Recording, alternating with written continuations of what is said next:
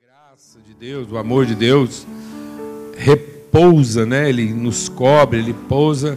É mesmo a ideia mesmo daquele, daquela proteção que Deus usa, figura. Quantas vezes eu quis recolher vocês, como uma galinha recolhe os seus pintinhos debaixo das minhas asas. Sem dúvida alguma, o Marcelo traduziu muito bem aqui, né? Pessoalidade de Deus, ela está revelada no, no humano ser em todos os momentos da sua formação. Então, é, não é em toda espécie de pessoa que a gente quis ser, mas é em todos os momentos da nossa formação de ser. A criança, o jovem, o adulto, o pai, a mãe, porque Deus escolheu o humano ser como a imagem visível de quem ele é. E ao nos criar, nos fez homem e mulher, pai e mãe, nos fez família, né? Então por isso que ele diz: "Em ti serão benditas todas as famílias da terra". Esse Deus revelado lá na, no bebezinho que teve que ser cuidado, depois no, no adolescente que de, desafia e confronta a família com os seus projetos, né? E desafia a família a pensamentos mais altos que os seus pensamentos e vai por aí adiante. Muito bom, graças a Deus. E também não tem é, não tem significado, né? De, de abandono, né? O ser humano ele carrega isso lá no seu chip de memória. Quando o próprio Deus quer falar de abandono, ele não fala do pai, ele fala da mãe. Ele fala assim: ainda que uma mãe se esqueça do seu filho, todavia eu não me esquecerei de ti. Eu acho que um, um, um filho ser esquecido até pela mãe, aí ele já assim, ele chegou no, no ápice né, da, da abstração e do abandono. Então, por isso que a figura materna é tão própria né, das nossas emoções, dos nossos sentimentos. Então, e a gente quer compartilhar sobre isso, hoje é dia das mães, eu pedi de Deus mesmo assim, até pedi licença hoje meus companheiros, falei, hoje eu vou precisar de um tempinho a mais aí na reflexão, e aí por isso que eu estou aqui hoje, excepcionalmente, né, trazendo essa reflexão. Porque Deus colocou algo assim muito forte no meu coração para repartir sobre essa questão né, da, da, da figura da mulher e da figura da mãe.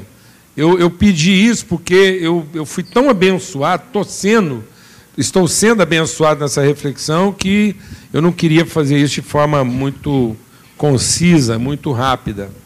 Né? Então a gente vai ter tempo para fazer isso.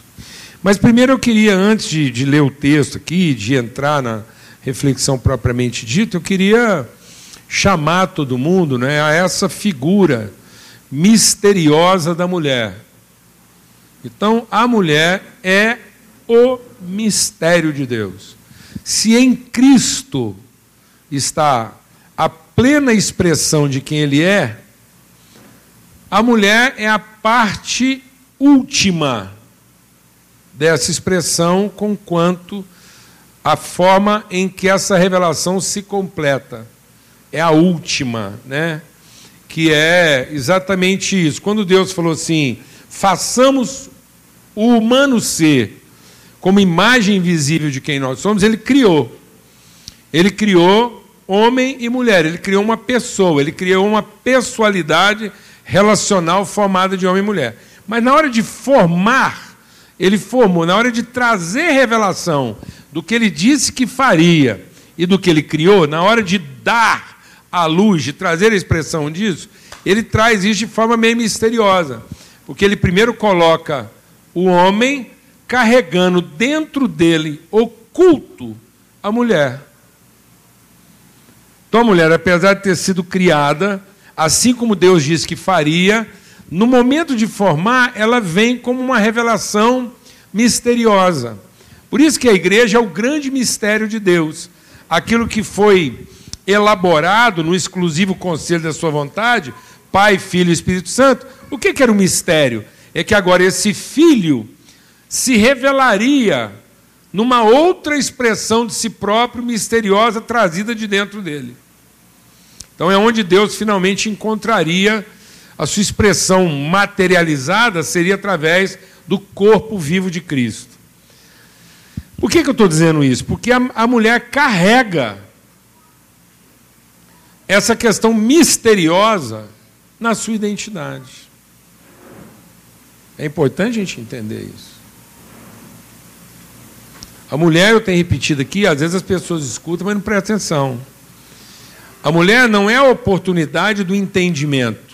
Quem quer entender quer controlar.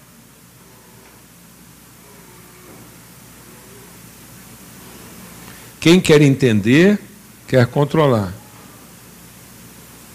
Por isso, a mulher é a oportunidade do conhecimento. Então, é uma violência contra a mulher querer o quê? Controlar.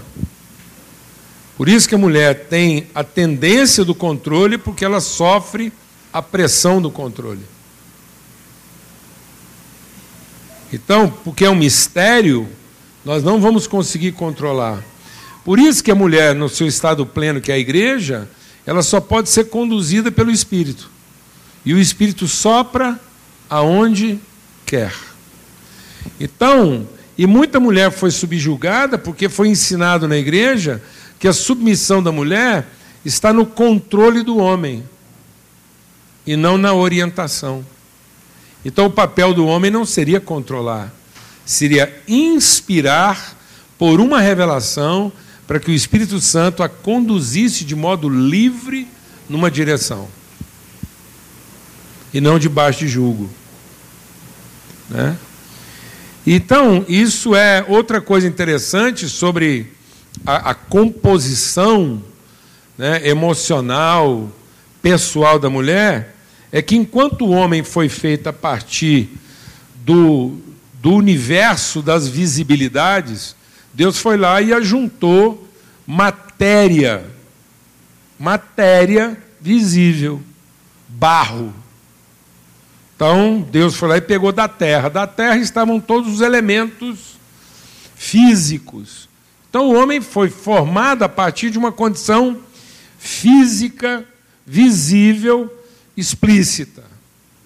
Já a mulher foi formada a partir de um oculto. Deus foi buscar lá no oculto do homem a substância para formar a mulher. Então a mulher é cercada de quê? De mistério, de, de oculto, de segredos, de coisas que a gente nunca vai conseguir o quê? Dominar. Então uma mulher sob julgo, ela vai se sentir é, subtraída, o que é normal. E ela tem que trazer sua indignação, ainda que isso, isso represente um estresse. Então, esse estresse da indignação na figura da mulher, ele tem que ser recebido e entendido como parte do processo. Então, a mulher pode até aprender em silêncio, como a Maria aprendeu lá, mas ela vai ter que dar voz e expressão ao que ela sabe e pensa. E cabe a todos nós perceber e ajudar a conhecer o propósito de Deus até naquilo que a gente não entende. Amém? Então não tente entender, mas ajude a conhecer. E aí eu queria ler com você o texto que está lá, né? É, em Lucas, porque Lucas é o evangelho que traz a vida de Jesus na sua condição mais humana. Então, o Evangelho de Lucas é a humanidade de Jesus. Por isso que é o Evangelho que trata a Maria na sua maternidade. É o Evangelho que trata das emoções da Maria, dos sentimentos, dos questionamentos dela, da surpresa, da perplexidade. É, é o Evangelho que fala da relação dela com Jesus desde o ventre, o menino né, mexia lá, então ela sentia o encontro dela com Isabel. Teve toda uma, uma coisa lá meio uterina.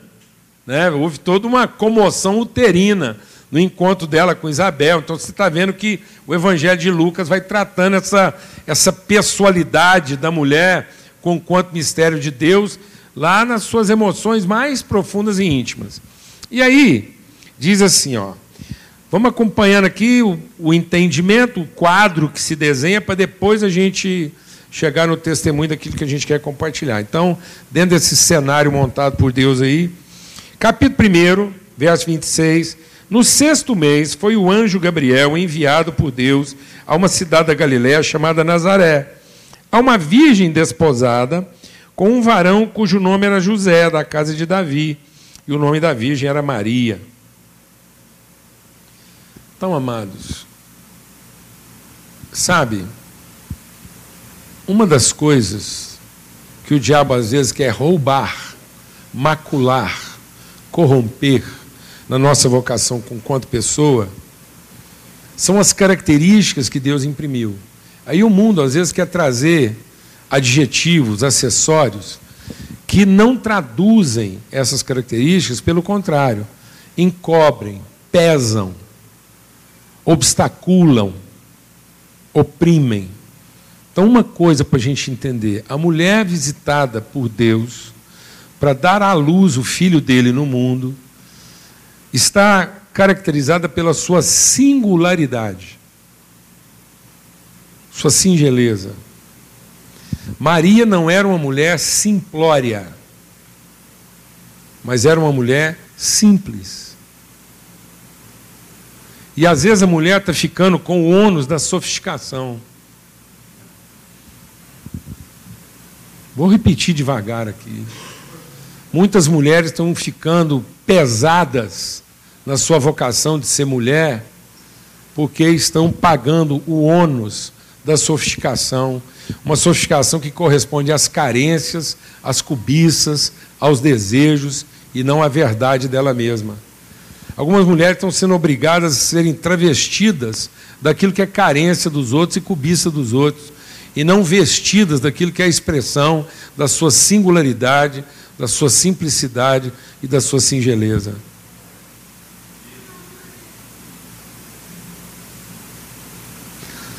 Sofisticadas se tornaram simplórias. Quase, vou falar uma palavra que os irmãos me entendam com todo o respeito. Sofisticadas se tornaram estúpidas. Porque simplórias se tornaram ignorantes da sua própria singularidade. Se tornarem personagens de um cenário onde elas não traduzem de fato a sua expressão mais própria de ser. Isso é uma conta alta que está sendo paga. Então, Maria era jovem, lá da cidadezinha da Galiléia. Por acaso pode vir alguma coisa boa da Galiléia? Sabe por que, que Jesus veio da Galiléia? Porque lá já tinha uma coisa que Deus achou boa: a mãe de Jesus. Porque foi lá na Galiléia, onde ninguém achava que podia vir uma coisa boa, que Deus encontrou a mulher para ser mãe do filho dele. Aleluia. Amém, irmãos? Resgate isso na sua vida. Resgate a sua Galileia. Mulher Galileia, resgate isso. Apresente isso com, com propriedade, com autoridade, de que só quem veio da Galileia, né, na sua singularidade, pode apresentar. Amém? Que ainda não foi corrompido por qualquer outra coisa. Vamos lá, senão não calma, não. Eu estou empolgado hoje com essa reflexão. Eu, inclusive, eu vim vestido de um presente da minha mulher, já fui elogiado hoje de manhã. E não é que o azul ficou bom em você, está bem de azul, foi assim, é o seguinte. Eu não estou bem, não é porque é o azul, é porque foi presente da Nana. Ela que escolheu a camiseta, falou isso aí, fica boa, não sei. Então, ela falou, está falado, ainda que me achasse, eu estou me achando. Então, vamos lá. Aí ele diz assim: Salve agraciada, o Senhor é contigo, bendita és tu entre as mulheres. Está vendo? Esse olhar de Deus na mulher singular, na mulher própria, na mulher essência. E aí, ela viu o anjo e se turbou no seu coração com aquelas palavras e considerava: o que, que ele está querendo dizer com isso? Então, amados, não fique estressado. Essa reação é própria de toda mulher. Não é porque eu sei que falou que ela vai falar assim: o que, que você realmente está querendo falar com isso? Então, até um anjo. Até um anjo falando com a mulher vai topar essa parada. A mulher está sempre lendo nas entrelinhas. A mulher está tentando entender o que é que não foi dito. Isso na mulher está certinho. No homem já é outra coisa. Esses homens que ficam tentando aí, lendo as entrelinhas, são homens mal resolvidos com a sua vocação. A mulher que fica querendo saber se aquilo que foi dito é exatamente o que foi dito, ela está plena na sua vocação. Amém? Porque a mulher é mistério. Ela sempre vai achar um mistério onde é que não tem, porque ela veio. A mulher veio do mistério. Pronto, meu filho, ela, ela veio do mistério. Amém? Pronto. Vamos embora. E aí, o anjo falou: tema não, Maria, porque você achou graça diante de Deus. Eis que do seu ventre conceberá, dará à luz um filho, e você vai pôr o nome nele de Jesus. Esse será grande, será chamado Filho do Altíssimo. O Senhor Deus lhe dará o trono de Davi, seu pai, reinará eternamente na casa de Jacó, e o seu reino não terá fim. Pensa quantas coisas maravilhosas o anjo está falando com a mulher. Hã? Pensa. E ele está pilhando a visão. Se é assim, seu menino. Pá! Aí você pensa que ela vai fazer uma pergunta assim, no contexto. Aí fala assim, a mulher fala assim, como se dará isso se eu ainda sou virgem? Aí, rapaz, o anjo está falando do mundo, às vezes você chega lá e fala, agora eu vou, eu vou falar um trem com a minha mulher, que ela vai ficar doida. Que nós vamos sair daqui, vamos ganhar o mundo, que Deus vai fazer isso, e vai movimentar, e a cidade se transformar. Pá! E ela volta você lá assim, pô. Ela fala, o que, que esse cara está querendo falar com isso? E como é que vai ser isso se nós tá, tem um aluguel para pagar no final do mês? Amém? Então, tá, isso na mulher está certinho. Amém? Outra coisa que a gente precisa entender nesse contexto, eu estou desenhando aqui um cenário para a gente entender o que, que nós precisamos aprender, é que, por exemplo, quando Deus fez a mulher e a revelou em mistério, onde estava o homem? Dormindo. Dormindo.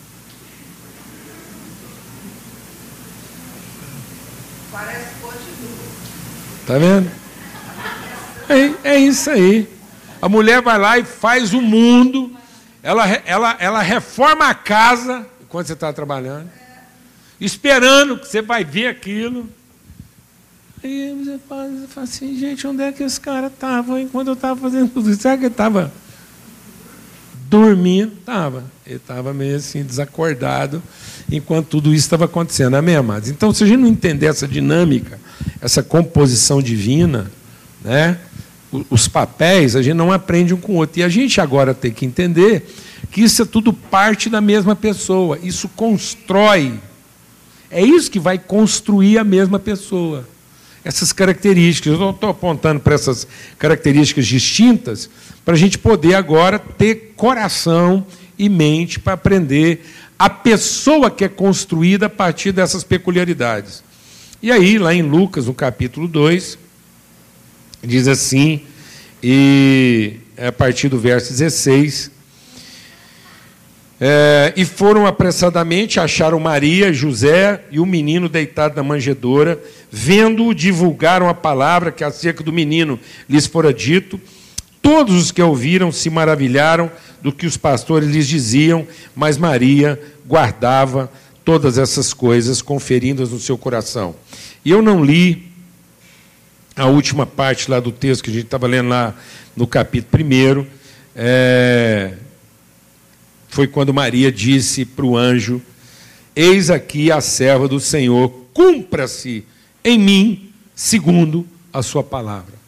Primeira coisa que a gente quer refletir aqui sobre a formação da pessoa no seu estado pleno, a partir dessa contribuição da mulher na sua condição materna, é o acolhimento do estrangeiro, do estranho. É a forma como a mulher foi dotada por Deus para conceber a partir do absolutamente estranho a sua própria realidade. A mulher nos ensina a trazer para dentro da sua intimidade aquilo que até então era totalmente estranho a essa realidade. É a mulher que abre a porta para aquilo que não é parente.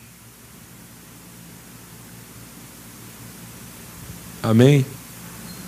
É a mulher que abre a porta para aquilo que não é parente. Porque ela não engravida num parente, ela engravida de um estranho. No contexto bíblico, o homem tinha se rebelado contra Deus. Deus permaneceu fiel, mas o homem se tornou totalmente estranho aos propósitos de Deus. Então, no universo humano, Deus era agora um estrangeiro. Porque o homem, na sua rebeldia, na sua ignorância, tinha transformado toda a perspectiva de Deus numa divindade parental. Deus transformou Deus, o homem transformou Deus em alguma coisa que parecia com ele. Então o homem vivia agora uma relação com Deus dentro do limite da sua parentalidade. Tanto é que Deus, para chamar o Abraão disse: você vai ter que sair do meio dos seus parentes, você vai ter que conviver e você vai ter que abrigar e acolher algo que seja totalmente estranho àquilo que você está acostumado. E é a mulher que nos desafia isso. Se você não está entendendo o que eu estou falando, arruma uma filha mulher e deixa ela te trazer um genro. Eu falo disso aqui não é com descaso. Não, é com propriedade, porque o genro representa exatamente essa condição o quê? Estrangeira que vai entrar agora lá na intimidade da sua casa e vai colocar uma semente no lugar mais íntimo pela porta que ele encontrou e que se abriu para ele. É isso, amado. O que, que é a fisiologia feminina? É a porta que se abre para a semente daquilo que não era parente. É Maria. É ela que vai abrir a porta, que vai tornar possível agora a humanidade se libertar de um Deus parente para encontrar um Deus família. Nós não seremos família se não tivermos a ousadia materna de abrir o nosso lugar mais íntimo para algo que seja absolutamente estranho ao que nós estamos acostumados.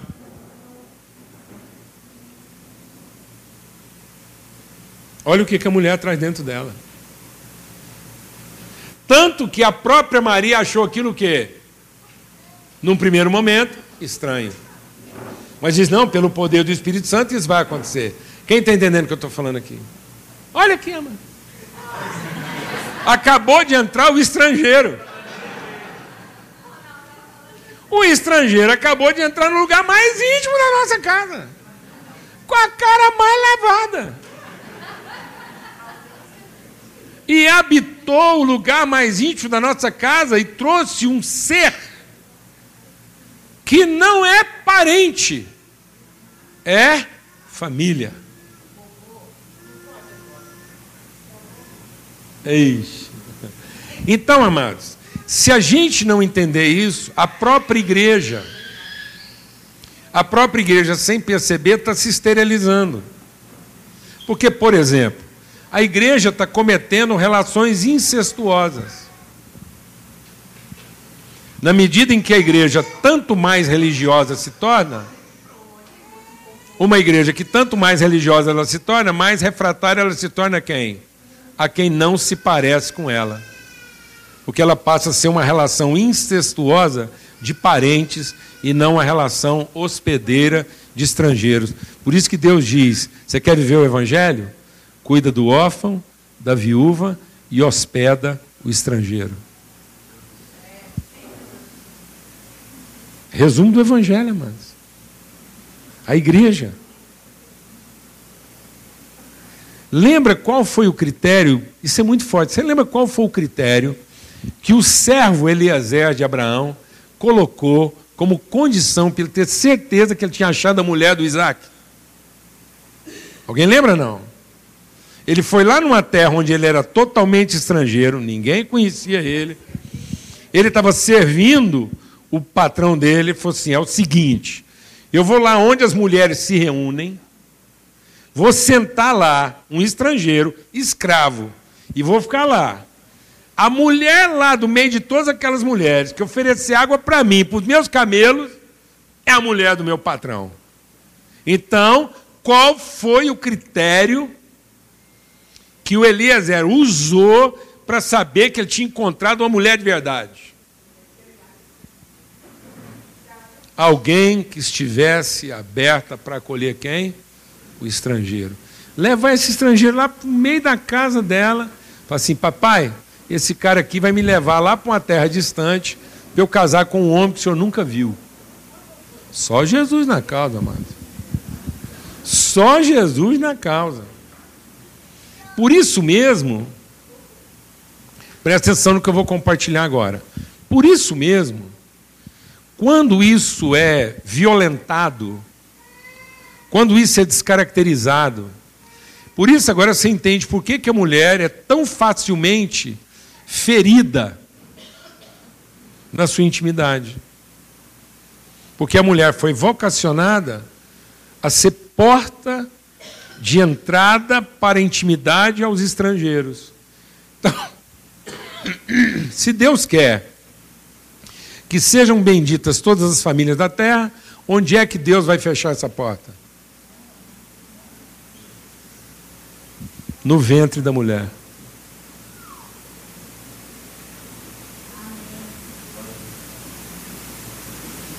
adotando relações o quê? Incestuosas, que Paulo identificou como o pecado mais grave da igreja de Corinto. Cuidado, igreja de Corinto, porque há entre vocês um homem que comete abominação tal que é se deitar com a mãe do seu, com a mulher do seu pai. E essa mulher recebe, mas isso a violenta, isso a agride, e aí agride de tal maneira que nós vamos ter três sequelas disso: a mulher endurecida, a mulher pisada, a mulher petrificada. A mulher foi pisada tantas vezes que é aquela mulher batida na beira da estrada. A semente cai nela, mas ela é totalmente indiferente. E nós já vemos hoje muitos de nós, e agora não estou falando só de homens e mulheres, nós estamos vendo muitos de nós que quando se abriram para a possibilidade, foram pisados, foram feridos, foram pisoteados, foram usados, só como meio de, de transporte. E isso endureceu.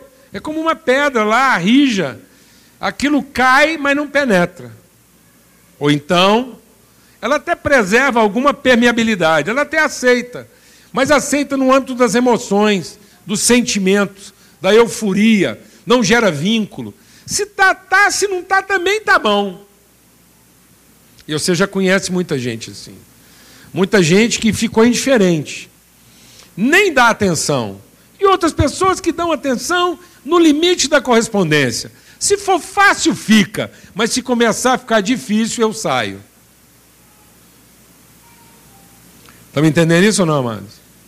Ou então aqueles corações que, exatamente porque são férteis, e, e abertos para o estrangeiro, se promiscuíram, se encheram de preocupações, tem coisa demais dentro desse coração, ouviram qualquer vento de doutrina, e agora as preocupações, a ansiedade já não permite que a semente da vida floresça e produza seu fruto.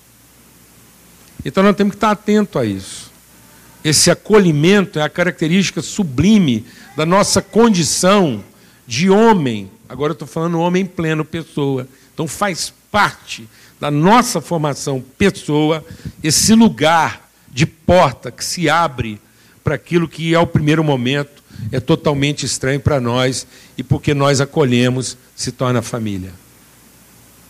Segundo aspecto disso é que, ao acolher lá no profundo do seu íntimo, a mulher mãe oferta. Há uma oferta. Há uma entrega. E é uma entrega incondicional. Se a mulher tiver um mínimo de saúde mental, se ela não tiver perturbada na sua vocação de mãe, ela vai acolher lá no seu íntimo, ela vai assumir esse risco e depois vai pagar uma conta. Ela não vai colocar condições para isso. Você não vai ver uma mãe saudável, saudável, virando para o feto e falando assim, ó, ou se comporta melhor, ou você me deixa dormir, ou eu te desalojo. Eu encerro seu contrato de aluguel. Até você não está pagando mesmo, nove meses sem pagar. Não. Ela tem um hóspede ruim para pagar, exigente, ocupa a casa inteira, mexe com tudo quanto é espaço. E a mulher ainda assim desenvolve, né, uma meio que assim uma uma psicologia de autoaceitação. E o marido vem com aquela barba, benzinho, como você fica linda, barrigudo. A gente fala isso porque realmente a gente acha bonito que ela está grávida de um filho da gente. Mas, rapaz, aquele umbigão para fora, as varizes, as estrias, aquele sofrimento, aquele calor que não passa. Não, vamos falar papo reto, que é, você pode estar tá linda, maravilhosa, poderosa, mas vai ter um momento que você está sentindo assim que tudo mudou e não volta mais. Passa por isso, mano. Olha, essa barriga nunca vai ser minha mesma, esse peito jamais vai caber naquele sutiã que eu usava. Acabou. Então, tá vendo? Há uma entrega. Eu tenho uma tia que teve sete filhos. Ela falou assim para Lana, quando a Lana estava grávida do Paulo Neto, ela falou assim, Lana, te explicar uma coisa sobre a maternidade. Até o meu sétimo filho completar três anos, eu não soube mais o que é dormir.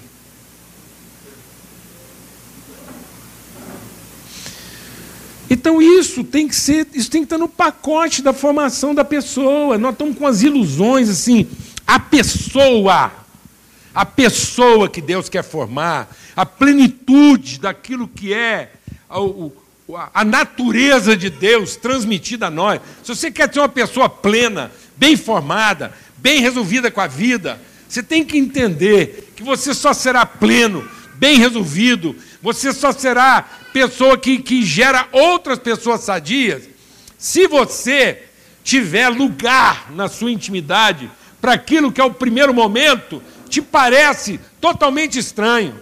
Gente, olha, vou falar uma coisa. Eu acho que se eu fosse de outra religião, morresse, eu reencarnava piau.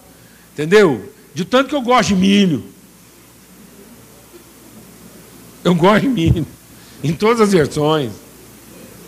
Agora uma coisa, mano, você comer um milho cozidinho. Você cozinha ele no ponto. Vai lá, escolhe as espigas mais mole, cozinha aquilo, manda uma manteiguinha, um sal no ponto, vai roendo aquilo devagarzinho. O que nós estamos falando aqui é um grão duro, engolido seco. É isso que Deus está falando. A semente que Deus planta lá na intimidade do nosso coração é um grão não cozido. Não é mastigável. Se cozinhar, matou. E às vezes a gente está querendo se preparar para a vida achando que é, é igual comer milho cozido com manteiga de tarde. Não, mano. É engolir o grão seco, estranho, arranhando, entrando assim como coisa que não está errado. Mas é aquilo que vai produzir em nós uma revelação do desconhecido de Deus através da nossa vida. É o que vai nos abrir para a plenitude. E quando isso acontece, há, um, há uma oferta a ser feita: tempo, hora, vida, desconforto, forma. Não é deformação, é transformação. Quem não quer viver transformação, vai viver a deformidade de nunca ter sido transformado. Nunca ter sofrido um processo de transformação, porque deu abrigo a alguma coisa que Deus colocou dentro de nós para gerar toda a vida que Ele quer revelar, não está disposto a fazer essa oferta de transformação, é a pior de todas as deformidades.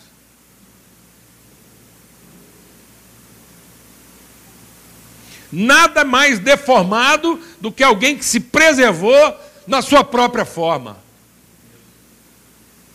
Vou repetir: nada é mais deformado do que alguém que se recusou a ser transformado em favor da vida. Há uma oferta. É isso mesmo. É sono perdido. E não adianta ser bobagem, não, falar assim, não, lá em casa também meu marido ajuda. Quando eu quero dormir, ele fica. Fica. Mas aí seu sono piora de qualidade. Que até fica, mas agora você tem duas preocupações. É a criança e o seu marido. Você quer dormir mesmo? Você some, você vai para outra cidade, a uma distância, que você não consegue pegar nem um ônibus para voltar, nem de bicicleta você volta. Aí pode ser que você durma. Você ficar ali por perto, esquece. Qualquer barulhinho, você acorda e você vai encontrar o que você suspeitava. Está lá a criança o pai dormindo, e geralmente o menino numa posição de risco. Alguém sabe o que eu estou falando ou não? É um travesseiro por cima, é quase caindo da cama, é um trem que só um desatinado que pariu a melhor coisa da vida dele, o quê? Dormindo. Então, se tem um trem, agora, é uma oferta. Concluindo, então, é o acolhimento, é a oferta, e agora vem a parte mais difícil. Você achou que estava difícil, até aqui, falar do acolhimento, falar da oferta, eu quero falar do sacrifício. A Bíblia diz que você planta uma semente, a semente cresce, produz a espiga, e quando a espiga está pronta, se lhe mete a foice. A gente aprende com a maternidade, a gente aprende com as mulheres plenas o acolhimento do estranho, a oferta do processo e a ruptura do controle o sacrifício. Isso é tão forte que algum dos momentos onde esse sacrifício se tornou mais forte e evidente, a mulher estava silenciosa.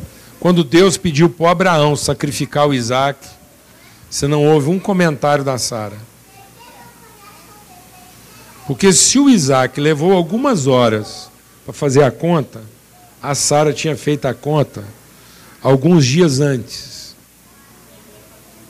Quando Abraão avisou para Sara que semana que vem ele ia subir no monte para fazer um sacrifício para Deus, ia levar só o Isaac com ele, a Sara ficou o tempo todo vigiando o Abraão para saber qual ovelha ele ia levar. E toda hora estava perguntando: Você vai levar é aquela que nós preparamos? Tem certeza que a Sara toda hora ficava lá dando um, uma ajuda para o Abraão. Você está pensando em sacrificar qual das ovelhinhas? Para ver se o Abraão não, Sara, deixa depois de resolve isso. Rapaz, quando aquele cara sai sozinho com o filho.